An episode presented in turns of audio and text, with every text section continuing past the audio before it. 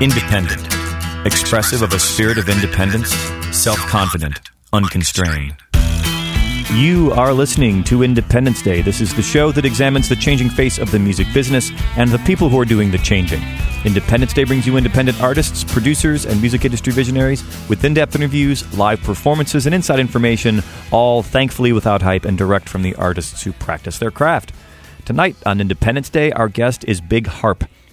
Maturing as a musician is a peculiar process. Young bands often have a reputation for playing too loud or too fast, but maturity doesn't necessarily mean quieter or softer songs. It can mean simply that a band or artist's sound evolves over time as their lives inevitably change. Stagnation can spell artistic doom for a musician, and some artists have leveraged their evolution into a long and successful career. The duo that makes up Los Angeles' Big Harp are most certainly grown ups. They are married and have children, but their inventive brand of indie noise folk is anything but grown up boring. Singer guitarist Chris Senseney's insightful stories are delivered in a warm baritone that is evocative of, of some kind of strange but effective hybrid of Lyle Lovett and Leonard Cohen. Stephanie Drootin Senseney's vocals provide a breathy sweetness that complements the sour of her partner's gruff musings, while her fuzzed out bass brings a whimsical edge that keeps the whole operation from drifting too far into ponderous, introspective songwriter territory. And no matter how they're dressed up in their DIY production, the 10 songs on their sophomore release, Chain Letters, all find a different way to please your musical palate. Welcome to Independence Day, Big Harp. Hey. Hi. How you guys doing? Good. Good. It's a beautiful day here in Southern California. Thanks for coming out. I do appreciate it so very much. Um, now, you're not native Angelinos. Well, not both of you, at least. One of you are. Stephanie, you're from here, correct? Yep. Mhm. And then, Chris, you're from Nebraska.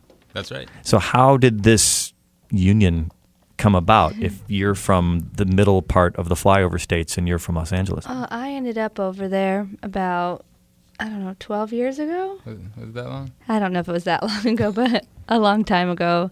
Um, I was playing in some bands that are th- that are based out of there, um, Bright Eyes, and I was in the band, or am in the band, The Good Life, who's an Omaha, Nebraska band. So I kind of moved out there years back because I could, you know, live off my music where I couldn't hear. Yeah, definitely. It's a, just, it's a strange thing in Los Angeles. We've got such a fertile territory, but it's hard to eke out a Mhm. living here, or it's hard to live cheaply here. Yeah. You know, I came up through Chicago and New York, and it was kind of the same deal there. Um, now, the, the interesting thing about your band is that you are married, and by married I mean to one another. Mm-hmm. You know, and for some bands, you know, uh, in an artistic endeavor like a band, like sometimes that totally works, and sometimes it doesn't. So, what makes it work for you two to have like a romantic life and then a musical life as well? Hmm. Well, we're both almost to a fault pretty chill people. Yeah. Uh, I, I think a lot of times, I mean, in situations where maybe a, a different couple might might fight or start screaming or throwing stuff, we'll usually just kind of look at each other and say, "Let's not let's not work on this right now." Yeah, walk, Let's a- get outta here. walk away. Okay. Well, if we're out in the garage working on songs and it doesn't work, we usually just kind of walk away. And I think that I think we also do both kind of live and breathe our art, and I guess that works because we're not annoying the other person because we're talking about the same project all the time. Yeah. you know. yeah. So I guess the impression I'm getting is that your musical lives and like romantic domestic life are kind of just intertwined. It's There's totally really no line between them. Zero yeah, line. there's really no line at all. So you can be sitting around in the kitchen like making spaghetti and uh, toss off a line for a song. That's t- Yeah, exactly. We're we're, basi- we're always talking about songs and ideas. Mhm. Yeah. Now, inevitably, in any romantic relationship and in any band, conflict arises. You know, it's like we should do this song in C. No, we should do it in B. Mhm. You know how? I mean, this is where I think it's so interesting when you have couples who are in a band together. Like, how do you how do you resolve that? Like, 'cause you can't just if you're in on tour, you know, you can't just like leave and go to the bar. You know what I mean? Yeah. You, you're staying in the Motel Six. You're in the van. You know, how do you resolve differences? Well, I mean, we have the practice of resolving our differences in everyday life, so we kind of resolve them the same way. Which, like Chris, I mean, if it's a song, we'll probably be like, okay, well, let's just not play that song anymore, and then maybe whoever is being like more um, Stubborn. stubborn about Obstinate. it will like we'll, like chill out a little bit later, and then we'll come back to it and make it what it should be. But Yeah. we do have to walk away from songs sometimes. We go back and forth a lot on tempos. Yeah. yeah. I always- I think everything starts out. I, I want everything to be like a like a dirge, and then Okay. Mm-hmm. but then I speed it up, and then you seem to speed it up more, and then I usually bring it back down. Yeah, because and you speed it up a little bit, and then I want to make it like like a like punk rock, and then we end up somewhere in the middle. yeah, it's Yeah. That's So, but that's just it. You know, you it's better to walk away from the song than to walk away from each other. right. Yeah. You know, yeah. especially considering that you're you're married for the love of God. I mean, it's such an interesting thing. I find it's so fascinating to me when bands are married or there's a married Mm-hmm. couple in the band. Um, which leads me to my next question: is that you guys are a duo. Mm-hmm. So when you you know there's a drummer on the record, so is he just is he a friend Mm-hmm. or someone you hired or both or how did that work out? friend. and yeah, it's yeah, it's a good friend of ours played on the record. Mm-hmm. But then when you go when you play shows, are you pretty much always playing as a duo, or do you ever bring the drummer or extra players along? It depends. It depends. We've been starting to try to do the duo thing a little bit more because, well, I mean, it's just easier, really. We actually we never played any shows as a as a true duo until uh, like a couple months Oh, ago. okay. Yeah. We always had some somebody play the drums hmm The chain letter songs are a little harder to pull off as a duo. as a duo. That's the, your first album. The That's the second. second the second album. album. I'm sorry, the 2nd Mhm, album. Okay. mhm. Yeah, the first album is White. Was it White? White Hat, White Hat. mhm. Yes. Okay, Mhm. we've got that here in my copious notes here. um, so, so because the new songs, you, you said you're having more people play along live. Is that what you're saying? With the yeah, the the second chain record, uh, ideally when we're playing the songs in the record, we'll play with us and an extra keyboardist and a drummer Okay. So it expands for that. hmm to fill out the tune. And it's a cool sound because it's. I I don't want to say it's all over the place stylistically, mm-hmm. but it's it is definitely a mashup mm-hmm. of different things. I mean, there's like a little bit of like folky twang kind of stuff in there, mm-hmm. and then I know that um, you're probably tired of hearing this, but Leonard Cohen must keep coming up, and I think that's just because Chris, you've got this low voice, Yeah, you know, and you know, anytime you sing like a mid-tempo contemplative song with kind of a low haunting voice like that you wind up having it's like I on the way over here on the radio I heard something with a uh, a tenor kind of doing lots of ad- high kind of advanced stuff. And I was like oh that, that guy's I can tell that guy's listened to Jeff Buckley's Grace probably 10,000 times. Like are you a Leonard Cohen fan or is this kind of just developed organically? I mean I, I love Leonard Cohen, but it's also just kind of, I mean, The voice you have, yeah, you got a pretty deep voice. it- it's the way it sounds, and I don't think I ever tried to sing like Leonard Cohen, but he is he's definitely somebody that I've listened to a lot. Yeah. Well, everyone has their influences. I mean, you go back to the Beatles and the Stones, and they'll point you back to the people that they learned to sing from. You know, everyone's Mhm. got the people that got them into to doing this. And there are there are worse people you could be compared to than Leonard Oh, Cohen. for sure. You know, uh, genius songwriter.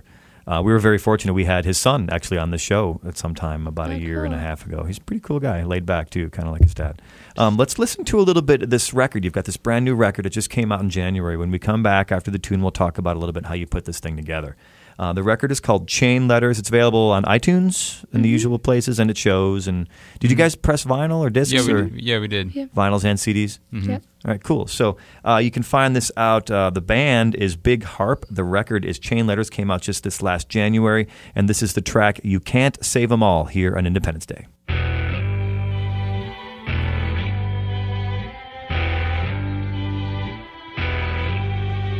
Every rooftop unsteady on its studs. Every old ankle leaning on its crutch. Every old drunk stumbling backwards, searching for the wall. And every palm tree doubled over in the wind. Every man on the street looking sallow and thin. Every broke leg racehorse chewing on the gates of his stall. And every yachtsman with a million in the bank. Afloat on the sea like a flake in a tank, tying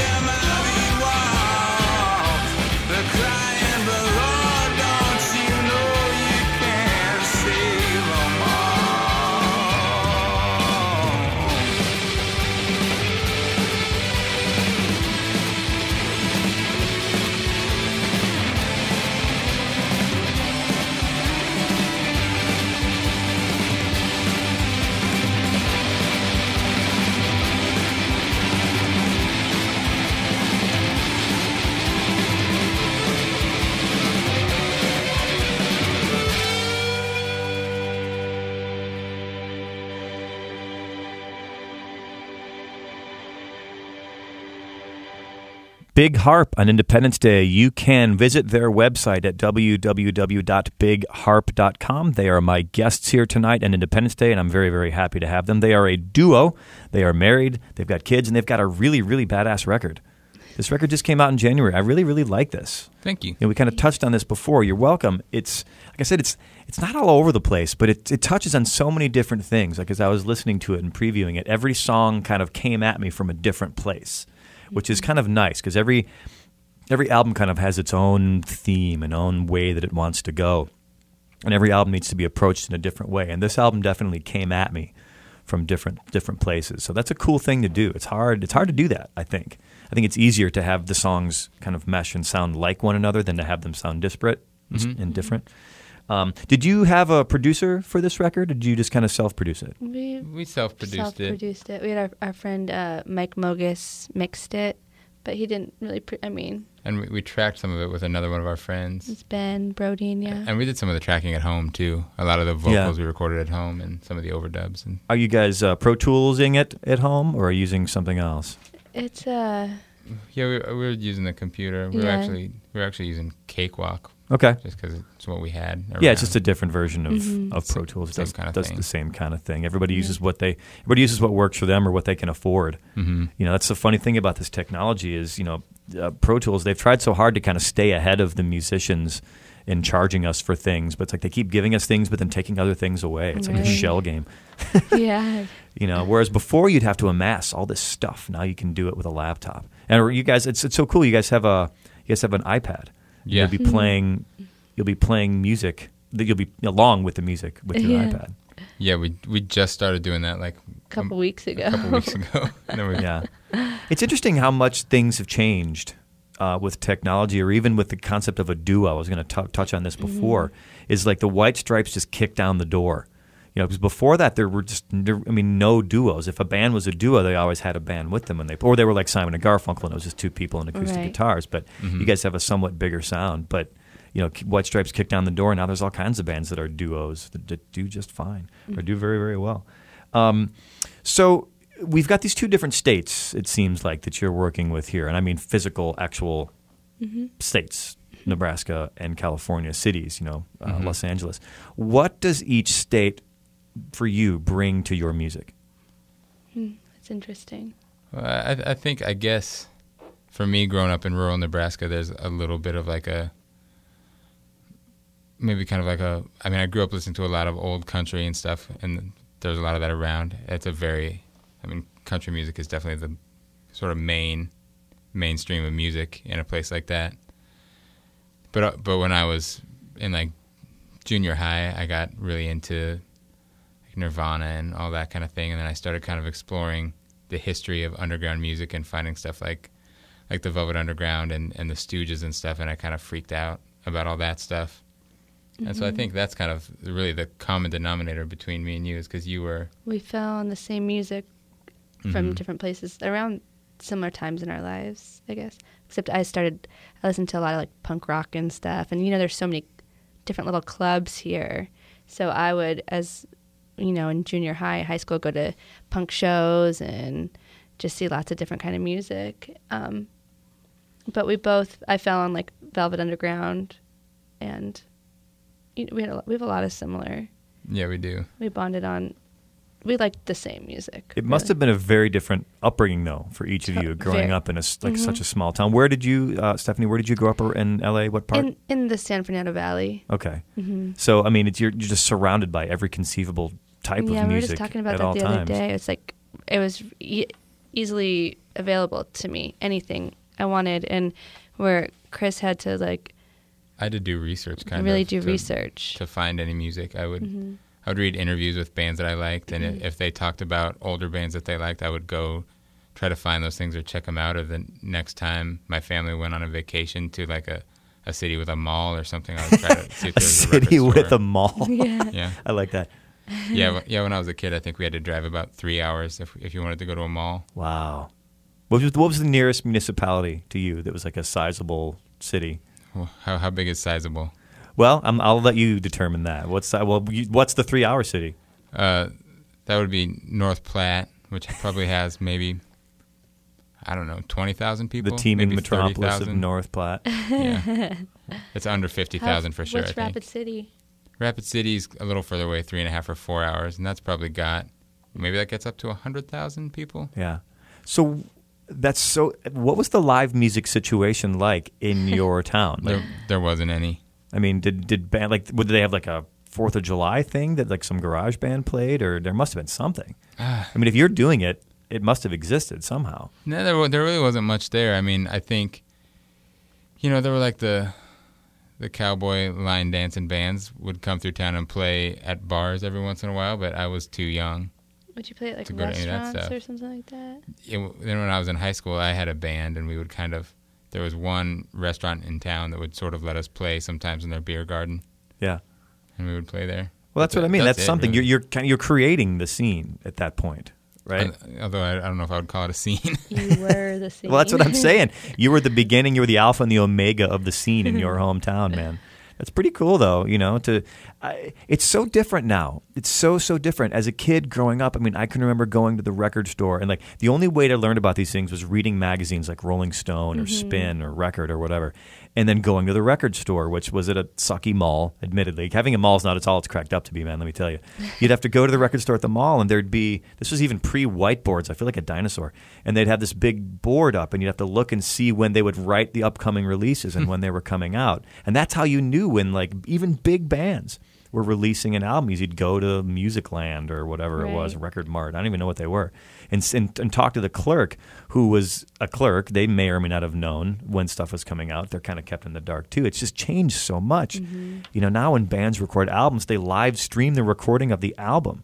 So not only do you know when it's coming, you watched it be made. hmm You know, and that's another that's another thing I want to touch on with you guys. But I want to talk give us some really cool videos for your songs that are up on your website, bigharp.com. But before we talk about those, you've got live instruments here in the room. How about a tune? Sure. Would Sure. you indulge us and my listening audience with a tune? Is this going to be from the new record? Um, you know, it's brand new song. Not, All right. Not on a record. We're, we're actually ready. Our record just came out in January, but we're Oh, starting our recording our new one. I think we want to Okay. We want to keep it to like at least a record a year if we can. Yeah, that's a, well, that's uh, you're slouching by Duran Duran standards. I think they released about ten albums in about three years once in the early '80s. That- But anyway, strike while the iron's hot. So what what's the name of this tune? Is this this new tune? Well, you've it's got a for us? working title, but we're calling it Q and A. Okay. Very, very nice. So, my guest tonight uh, is the band Big Harp. They are Los Angeles based, and this is a brand new song. When we come back from this, we'll talk about their brand new album as well. So, happy to hear this.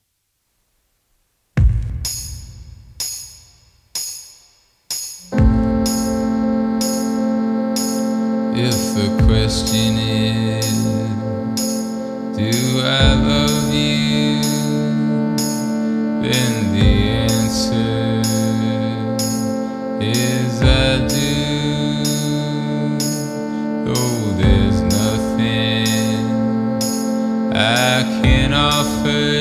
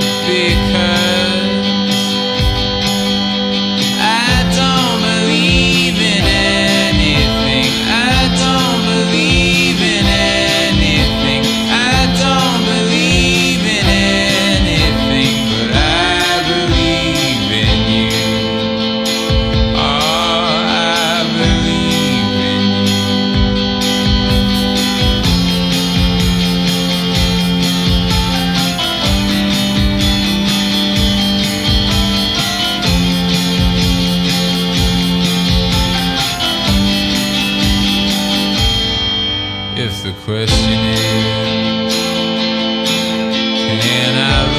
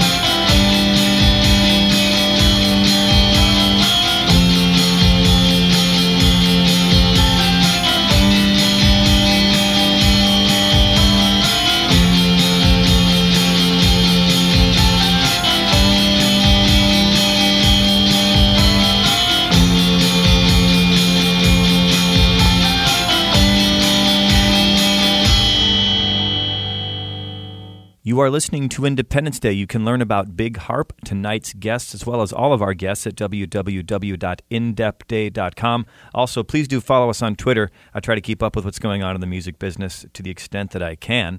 Uh, it's big business. There's a lot going on, but I'll, I do what I can. Um, also, musings and other sorts of things. I guess the same thing that everyone else is doing on Twitter. It's this weird kind of narcissistic yet voyeuristic thing. Um, as I said, Big Harp is my guest. They're based in Los Angeles. Chris and Stephanie and uh, a great tune. I love this this this incorporation of technology. This like this iPad thing. This is kind of a new thing, right? Mm-hmm. You said for you guys? Oh yeah. Yeah, I- Two weeks. I think part of yeah, part of it. I think we're starting to work on our next record. And I think one of the things we've been thinking about is we we really want to be as self sufficient as we can and do as much of the record as we can. And I don't know, we had never thought before about. We thought about trying to play the drums on our record, and at some point we just thought about we might. Why don't we just try to program Right. the Because drums we and thought see if maybe. we can come up with something interesting? Yeah. yeah. So will you guys use the track like right off the iPad and record that and then play to that, or will it will you kind of tweak it and change it and flesh it out? I think we're still kind of working on it. yeah. We're just kind of feeling it out as we go along. Stage stage one. Yeah, and it's there, there's so many different things you can do now. I mean, mm-hmm. people with the like the looping pedals, like technology's just opened up so many doors that that just weren't available to musicians. Like you can be a full sounding band as a two piece now, where that would have been hard. You know, ten years ago or more, that would have been kind of hard to do. Yeah, definitely. Um, And so tell me about making so this new record, you know, you're trying to be self-sufficient, but the last record was kind of diverse. It had drums and other instruments and and tell me about like making that record. You know, one one element that really jumps out to me is the fuzz bass, Stephanie. Mm-hmm. Mm-hmm. Like why why that particular Well, instrument? I mean, we bought the pedal Yeah, I think. and got super excited. I mean, I wanted it on everything. Yeah. Again, it also brought me back to kind of being younger and playing pretty dirty, raunchier music, I guess. So because our first record was so it was so folky. clean and folky, the first record, and it was great. But you know, it was just we didn't have a lot of time with it. We didn't have tons of time with chain letters either. No, it was pretty quick. But What's a lot of time to you, or like what's not a lot of Well, time? like the, the first record, we we had our first practice, and then I think a week and a half later the record was done. oh my goodness. Okay. It was like that. and we had never- chain letters wasn't that different because of our schedule. Like We started working on it Started working on it a week before. like, we went on a tour. On a tour. And then of then we course toured on it and went toured right on into the it. studio. We we toured playing those drummer. songs with no record. Yeah, the drummer came in um, to practice with us. He practiced two days, Mm-hmm.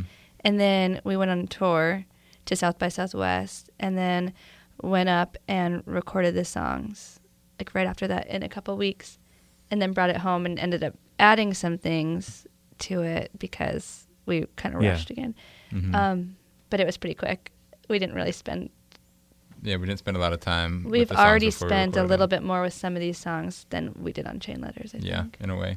And like I said before, every album has its own life process and like Mm-hmm. way that it wants to go. You know, I mean, I I'm terrible. My records take forever, but that's because I'm I'm constantly noodling with stuff. That's the Mm-hmm. one detriment to technology is that before, you know, we had you'd see these big mixing consoles with all those knobs, and but it you know now you can automate every one of those little functions to do all these different things and it's you know you got to use the technol- technolo- technological power for good rather than for evil Yeah. but you can you know I, you know, whereas bef- the metaphor for a painter is you got to know when to put the brush down Mm-hmm. when the painting is done. You know, it's done before, probably way before you put the brush down. You got to learn to let it go, and it's the same thing with recording. Right. You know, for me, I got to learn to get let, let go of the mouse. You know, it's a it's a mouse now that we do it all on. But Yeah, there's it's such a fine line too because you don't you don't want to walk away from something that you that you feel like hasn't reached its full potential, but then there's also like a point where yeah, you're n- you're not you have to realize when you're not getting any closer, yeah. Mm-hmm. and just it it, it kind of is what it is at a certain point, I guess. Mm-hmm. and people can be so precious about the process. You know, there's like I call it the like I call it the Steely Dan uh, Ramones continuum or Steely Dan Sex Pistols continuum. Like on one side you've got Steely Dan, where they will tweak everything to a, take forever and hours and hours and hours and weeks and weeks and months and months to make the record, and it'll be everything will be perfect, maybe to its detriment.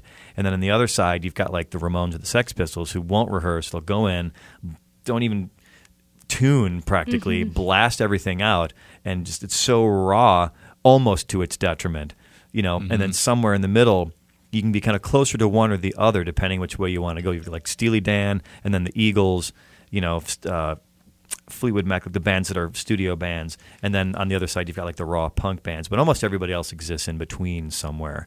You know, would you would you guys say you're closer to the Sex Pistols than Steely Dan? You think? Um, Probably, Probably, 'Cause yes. I, I think even when we do take a long time, it's more. It's not really tweaking little things. It's more. I think sometimes we, we get the urge to kind of like re rewrite the song and start over. instead of Yeah. tweaking, but we yeah, Right. I think we would both lose our minds if we Yeah, dove too deep because we can't. We both can.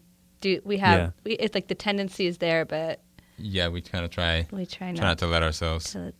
Because then we won't like the song. If we Yeah. spend that much time on the song, we're gonna just. It's like Yeah, I Yeah. think It'll be dead a, a lot of times even even the songs, but by the time by the time the record comes out and we we're, we're like touring on it and and playing a bunch of shows, it, it, it's almost hard not to because I think we both have the thing where we just kind of want to jump to jump to the next thing. Mm-hmm. Yeah. Well, that's the thing about music. It's a living art form. Like you can make the songs and have version one of those songs, and then you know you take it live, and it's you know it's not like we've got you know. Sadly, perhaps we don't have like millions of fans who are expecting the exact same version that was on our album. Right. You know, they probably want it to be a little different, and that's what you know. So you can kind of you can ha- let it evolve and let it be what it wants to be in that particular night. I mean, I used to love doing that with my band.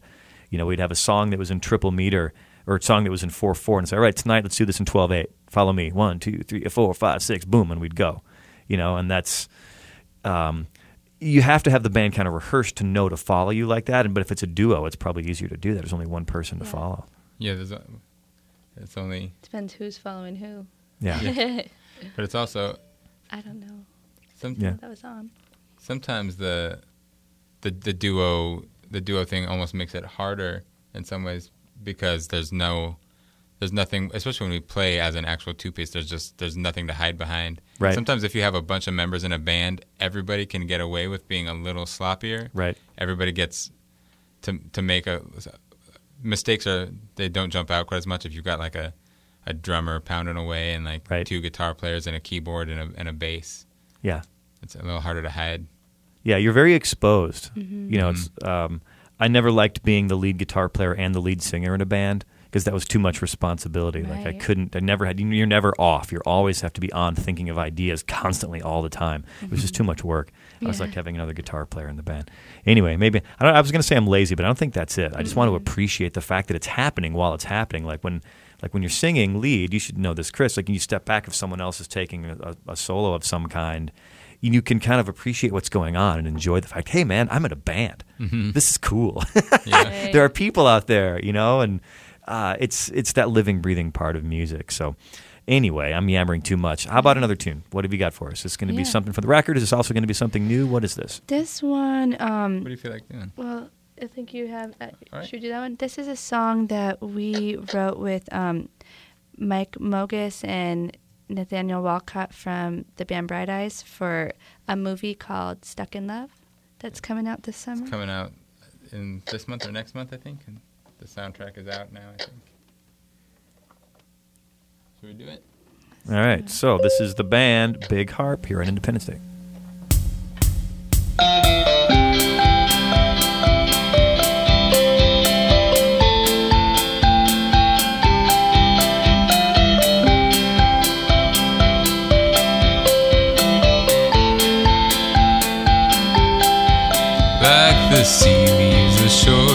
I drift from your side, Honey, you can be sure. I'll come in like the right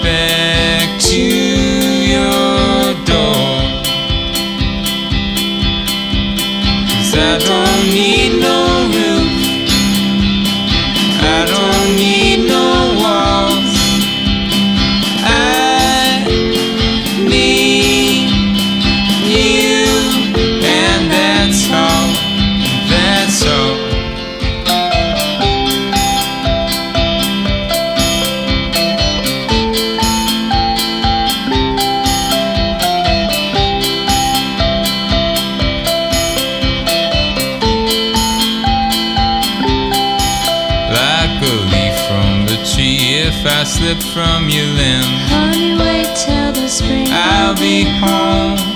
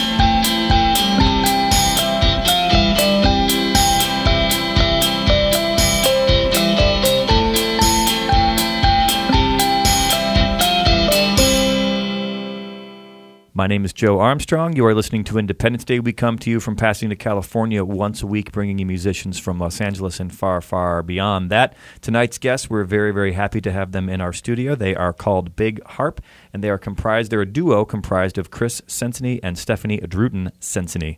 I feel like I'm going to murder that last name one of these times, man. I don't know why it seems so complicated to me. It's all those N's and E's and S's. Yeah. Yeah, it's, an, it's, it's a strange name for Nebraska too. You feel like people from Nebraska would have names like Tom Clark and Bob Johnson and stuff like that. What did your family do growing up in Nebraska? Well, when I was a kid, I guess it was just kind of me and my mom and my sister, and my mom kind of just worked as like a like a, a bookkeeper and stuff, and then um, my stepdad is was the actually like kind of the town doctor, Okay. and th- they got married, and then we kind of moved moved in there, and then I guess that's what what they did. Yeah. But my uh, my family, like my grandpa grew up ranching, and my my uncle had a ranch, so I, that's what kind of happens up there. Yeah. I mean, growing up, I mean, I grew up outside of Chicago in like a suburban type area with a lot of cornfields. It was rural, but yet we had a big city close by. My family now lives in a very, very, very small town in the southeast. And every time I go there, I go there once a year for Christmas at least, and I wonder, like, what, what do all these people do for jobs? Like, it, everybody can't work at Walmart. Yeah. You know, there's mm-hmm. guy like I just there's there's the ranching and the, the agricultural type stuff, and there is a mall mm-hmm. 30 miles away or whatever. But I, I don't know. I, I just can't figure out what all these people do. I guess, I guess every town's got there's some reason that it's there, and I guess Yeah. those little towns a lot of it's agriculture, and then you need all the people to take care of the people who do that. yeah, You need yeah, support systems, e- mm-hmm. infrastructure, and I mean, you bring such an interesting perspective when you're from a small town because then you get to go into a bigger town and there's your perspective. You know, that's you're bringing something into a different situation and changing, and that's part of I think being a musician is that growth and going from one place to another, both literally traveling, playing shows, and like metaphorically in terms of your music. Um, and then one thing I I really want to talk about this because this is something I don't have a lot on the show is you guys have kids Yeah. together and they're kind of little. yeah. Like, how do you balance?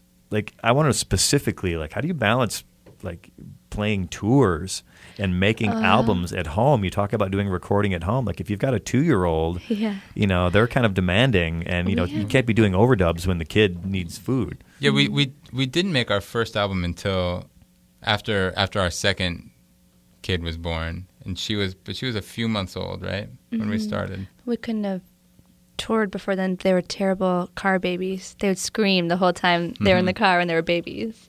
But but shortly after we made that album, and then we just kind of decided because we sort of t- we took a break for a couple of years after we had our first kid, not even on purpose. It just kind of happened. Logically, And, but then we Just both were yeah, thrown off. Totally Yeah. different. Eh, because it was it was pretty strange. We we went directly from kind of like the full on rock and roll lifestyle, being you know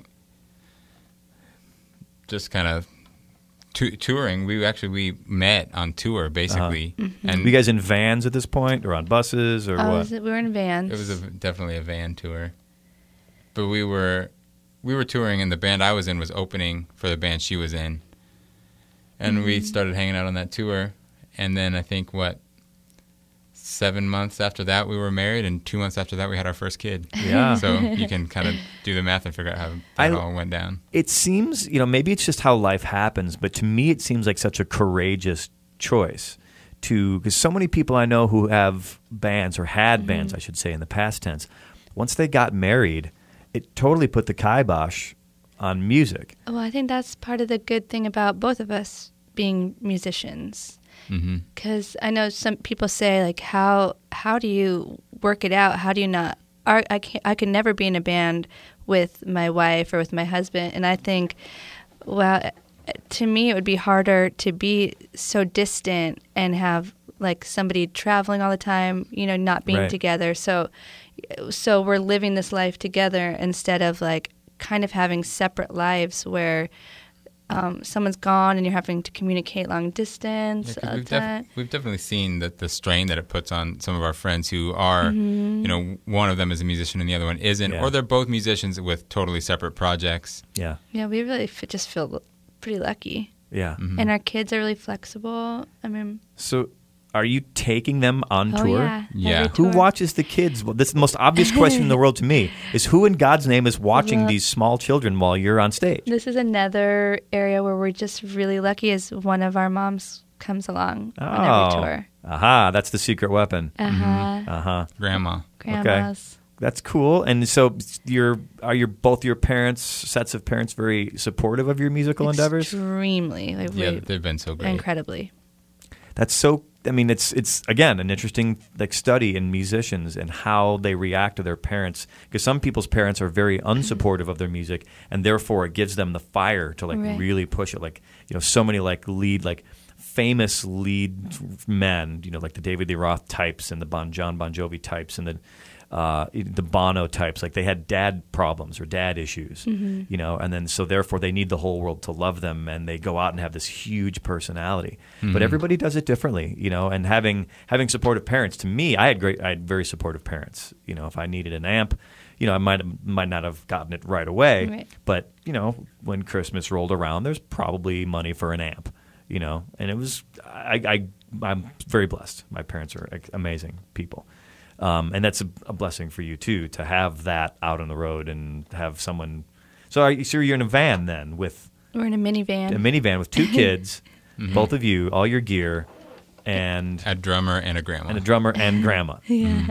So she, wow, that's so. I I want to like I want to be a fly on the wall. I want to see how this goes down. It's pretty wild. I mean, it's not cheap. Yeah, It's yeah. really the expensive the expenses of touring with children is way higher than I mean Yeah. if it was just me and Chris we'd sleep on people's floors or do Yeah. whatever and um, but we need three hotel rooms and we Wow. need I mean we can't have the drummer and Yeah. his mom or my mom share a room really it's Yeah, awkward and we really need our own room with the kids I mean we Right. can't so it's different but we just figure it out Yeah. we just work it out It's a very different aesthetic too. There's not a lot of trashing hotel rooms when there's a toddler Well, around. No, the toddlers are The or it's a different trash, kind of yeah. it's a different kind of trashing of the hotel. I mean, it involves more. It involves very different bodily fluids than Yes. the Yeah. typical rock and roll hotel room trashing. Man, my imagination is just running absolutely wild with all this like Similac and poop and stuff. Oh my god. Oh man, let's. Just, I, I I must digress from this topic, but that's. I've, I've seen a few bands do this. We had a band on not too long ago. Uh, some friends of mine, and they have they have kids, and they rehearse out back, and they would put their kids to bed, and then go out and rehearse in the back. That's, what, we, do. Yep. Yeah, That's how we do it. That's how we're making our record. and are the kids?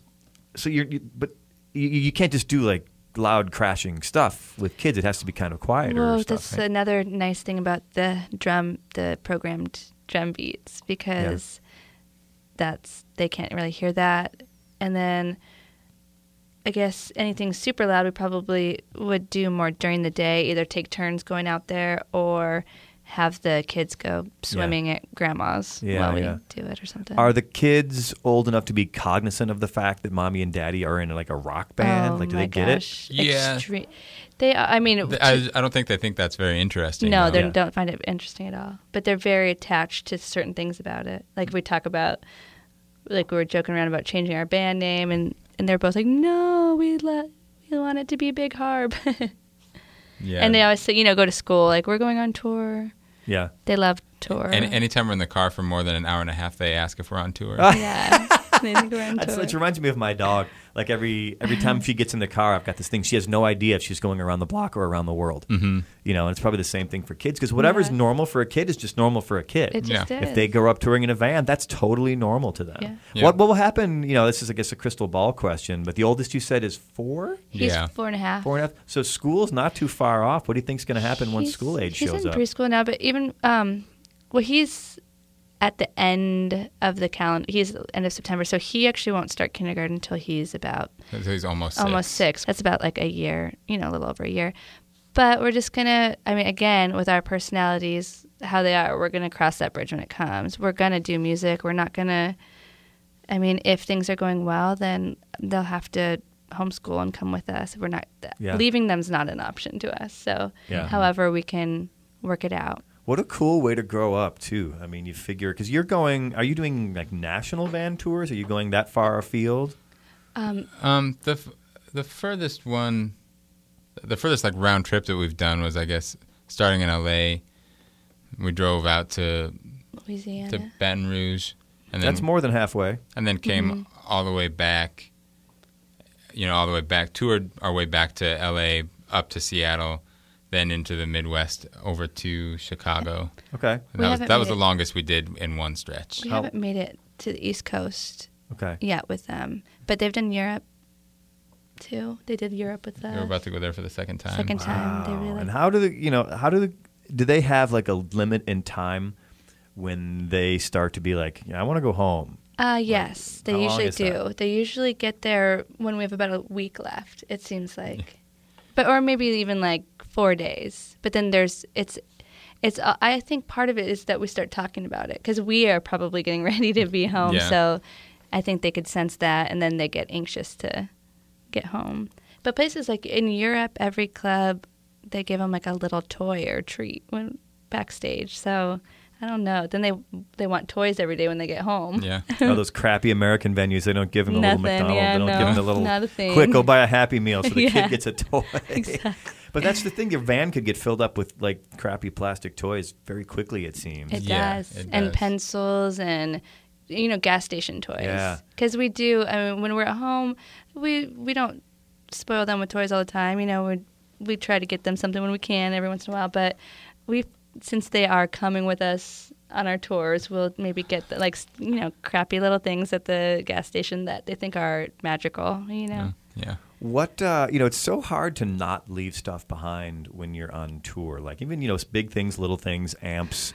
You know, I'm thinking Yeah. of that scene in Raising Arizona when they leave the kid at the bank robbery. You know, uh, you know, our, uh, I'm imagining a kid like freaking out because you left the whoopee in temp, you know, in Phoenix or whatever, and now you're in Austin. Like, have you ever I'm run into a situation like that where you left something behind that they were really attached to? Because kids get really Yeah. like Oh, they get yeah. they get focused on like one object and that object is like that's their stability or it's a, it's a metaphor that represents their stability mm-hmm. Yeah. and if you lose that you two are the ones who are paying the price Oh for yeah, for but, sure. but I th- we've been pretty lucky. Nothing. We leave our stuff okay all Yeah. the time. We lose things. we, Both we Chris just left I- a keyboard in Omaha.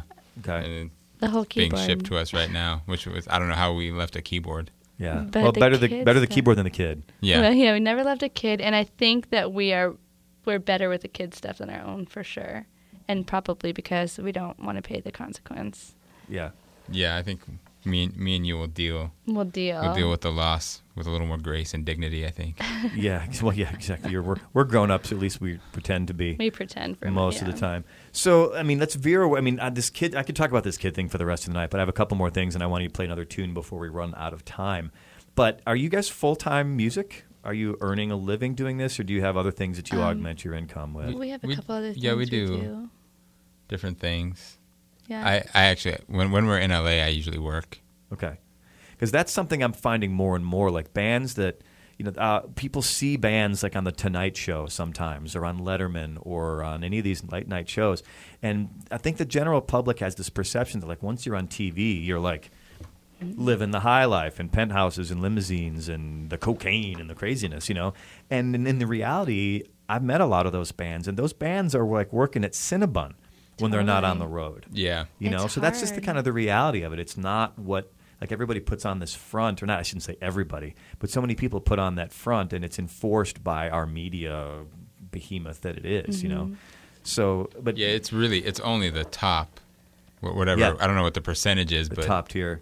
Yeah, I mean, yeah, I think that with the record sales down so low anymore, Yeah. people not, bu- you know, paying for the music. Yeah. It's pretty hard to think you- of it as a career. Do you guys own your own van, or do you rent one? We own our, well, it's our minivan. You know, it's our family van. the family with van. a big dent in it and a topper on top that we Yeah. keep on keeping. yeah, because that's the other thing. People like the uh, everybody wants a tour bus because I've toured on them and they're great. They're the Yeah. best. I- fantastic, Yeah, love them. but they're very, very, very expensive. It's like Oh, buying crazy. a house, yeah, renting it. Yeah. You know, it's like uh, I mean, I remember at one point that was like f- someone got a bus for like fifteen hundred bucks a week, but that was like That's a deal. ten or fifteen years Yeah. ago. You know, now I imagine it's probably two, three grand a week. I think. I mean, I week. feel like the number twenty grand comes into my mind for like. I, I don't know. I shouldn't say. I have no clue, Yeah. but it's ex- so expensive. Yeah, so it would be amazing for us, but we can't. yeah. I've only I've only ever been a, I I only did the tour bus thing once, and I wasn't even in the band. I was just along for the When ride. was- okay, when uh, our first baby was in my belly, yeah. I was on a tour bus and he was visiting me Mm-hmm. Yeah, a we- You were about eight months eight months pregnant, and we got married, and then the next day you left to go on tour. all this all this stuff is kind of blowing my mind like babies and touring and vans and grandmas and drummers and all this stuff. It's a reality that I, I'm, I'm I'm actually kind of envious of this of this life. It's kind of cool. um, and then uh, before we play this last tune you know this kind of ties in everything else are you I mean how independent are you? In other words are you financing these records yourselves or are you are you on some kind of label that's financing these or helping you With the first record, we first recorded on our own and financed it, and then um, we signed with Saddle Creek Records, and you know they reimbursed and they paid for our second record. mm-hmm. Yeah. So, I mean, what does it cost you guys to make a record ballpark? Well, we're kind of we're quick, which is good, but I mean, it kind of depends on how we do it. I think the next one is going to be the cheapest one because we're going to try to do as much of it as we possibly can at home. Mm-hmm, and then have someone mix it. But that's I don't know. I'd have to look at it, but I want to say like Like less than three grand, less than five grand. Less I'd say than less than seven grand. Okay. f- for the recording. for the for the ones that we did. Yeah, I, I would say so. And but then The first one less than five. yeah, I think so. But Which I'm, not- sure was like the catering budget for like the for like Justin Bieber's last Oh album, my God. Well, probably.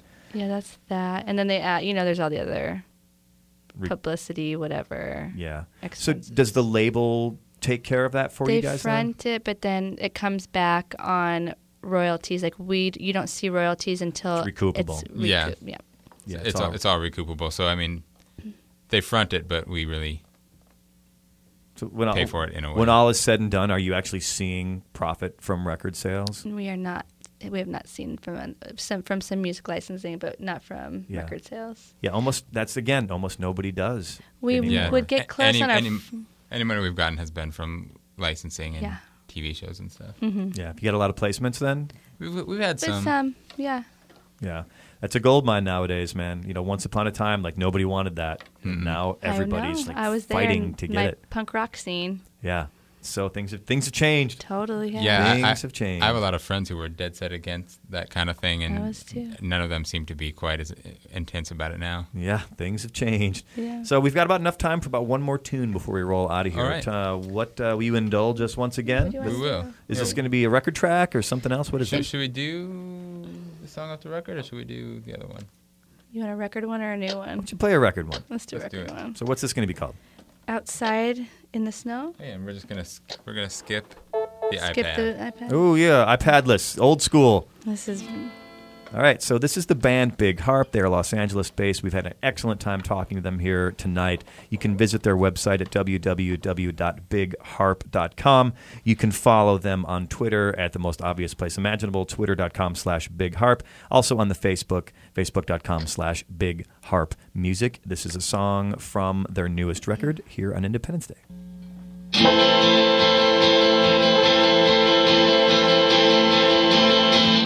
Take your pride, throw it on the ground. Put on a shepherd's cap to replace your crown. Abandon your wingtips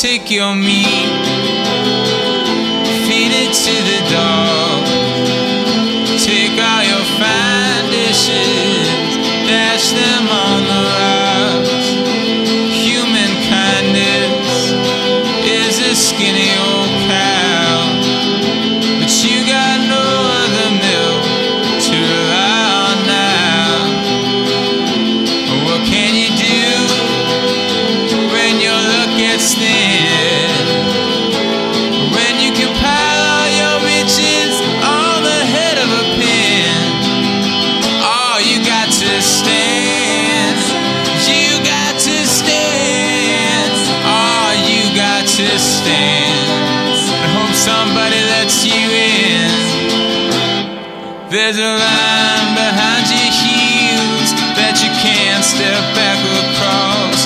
You're a free man now, like all free men. You got to beg for the things you've lost. You can walk all the way to the eastern coast, press on to the western shore, but you'll never, never, never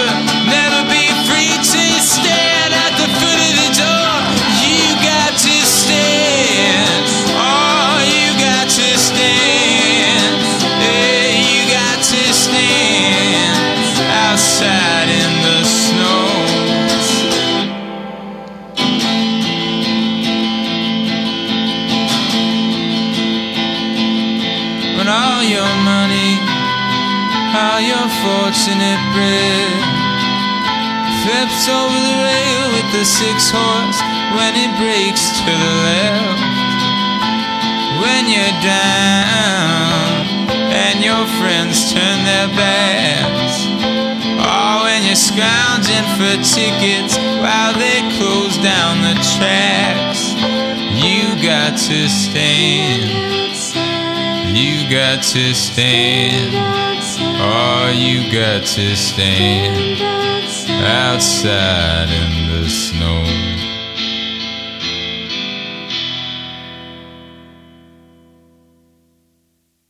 that is Big Harp. Very, very nice, guys. I dig it. I dig it. With the iPad, without the iPad, either way, it's cool by me. So you've got, uh, like I said, we've mentioned the website, bigharp.com, the Facebook site, the Twitter site. Also, there's some cool accolades you guys have gotten with this record. You can stream it at the AV Club, Onion's AV Club, which is a great place. Actually, I don't, I'm not very fond of music critics very much, but I like the AV Club critics because they don't seem to have their head up their rear ends quite as much as other music critics do. And I say that with, with high praise. Also, you can download the track Can't Save 'Em All from the newest record at Rolling Stone, mm-hmm. rollingstone.com, which is mm-hmm. pretty cool. So if you're on their radar, that's a good radar to be on. And also, it looks like you had something on Weekend Edition as well, NPR. Yeah, yeah. We did. Yeah, cool people at NPR Yeah. for the most part, at least the ones that I know. uh, and then you've got a tour coming up. You've got uh, in June you're going to uh, Omaha, Yep. Mm-hmm. And then we in your home state. and Chicago too. Yeah, Oh, okay. Chicago. Yeah, we just Yep, found out. just- Chicago night. Or just Chicago added it. night. July 9. June 9. What uh, what venue do you Yeah. know? Subterranean. Ah, I've played Subterranean Me too. myself. You have to do the. I loved coming down the spiral staircase. Like I used the, the green rooms up above there. Like Yeah. we have made a big production of it one time. It's so much fun. Cool venue. Uh, and there's uh, there's a good sushi joint right around the corner from there as well. Oh yeah, If you're into that kind of thing. that's what we should do. Uh, and then you're doing like a European tour for most of July. It looks like. And you're Yep. taking the children. Oh yeah. We are taking European the tour. children. That is so very cool. So, th- I mean, best of luck with the new record. I, you know, do you think it'll be out by the end of the year? This new one yet? Uh, probably we would love it to be, but the If way we, it if we don't get it done within the next month, it'll probably be until like early next year. probably. Yeah. yeah. Yeah. Well, please, you know, let us know when it's coming out. Absolutely. Stay in touch. It's been a pleasure talking to you guys. Oh, So thanks so much. Thank you very much to Chris and Stefanie from Big Harp, also to the Independence Day staff, Dale Tanksley, Wayne Topinski, and Sally Shackleton, and as always to Valentina Rivera, Hector Lozano, and Miguel Florencio from Lancer Radio. Independence Day's theme music was composed by Great Lakes Myth Society. For Independence Day, I am Joe Armstrong. Please be good to one another.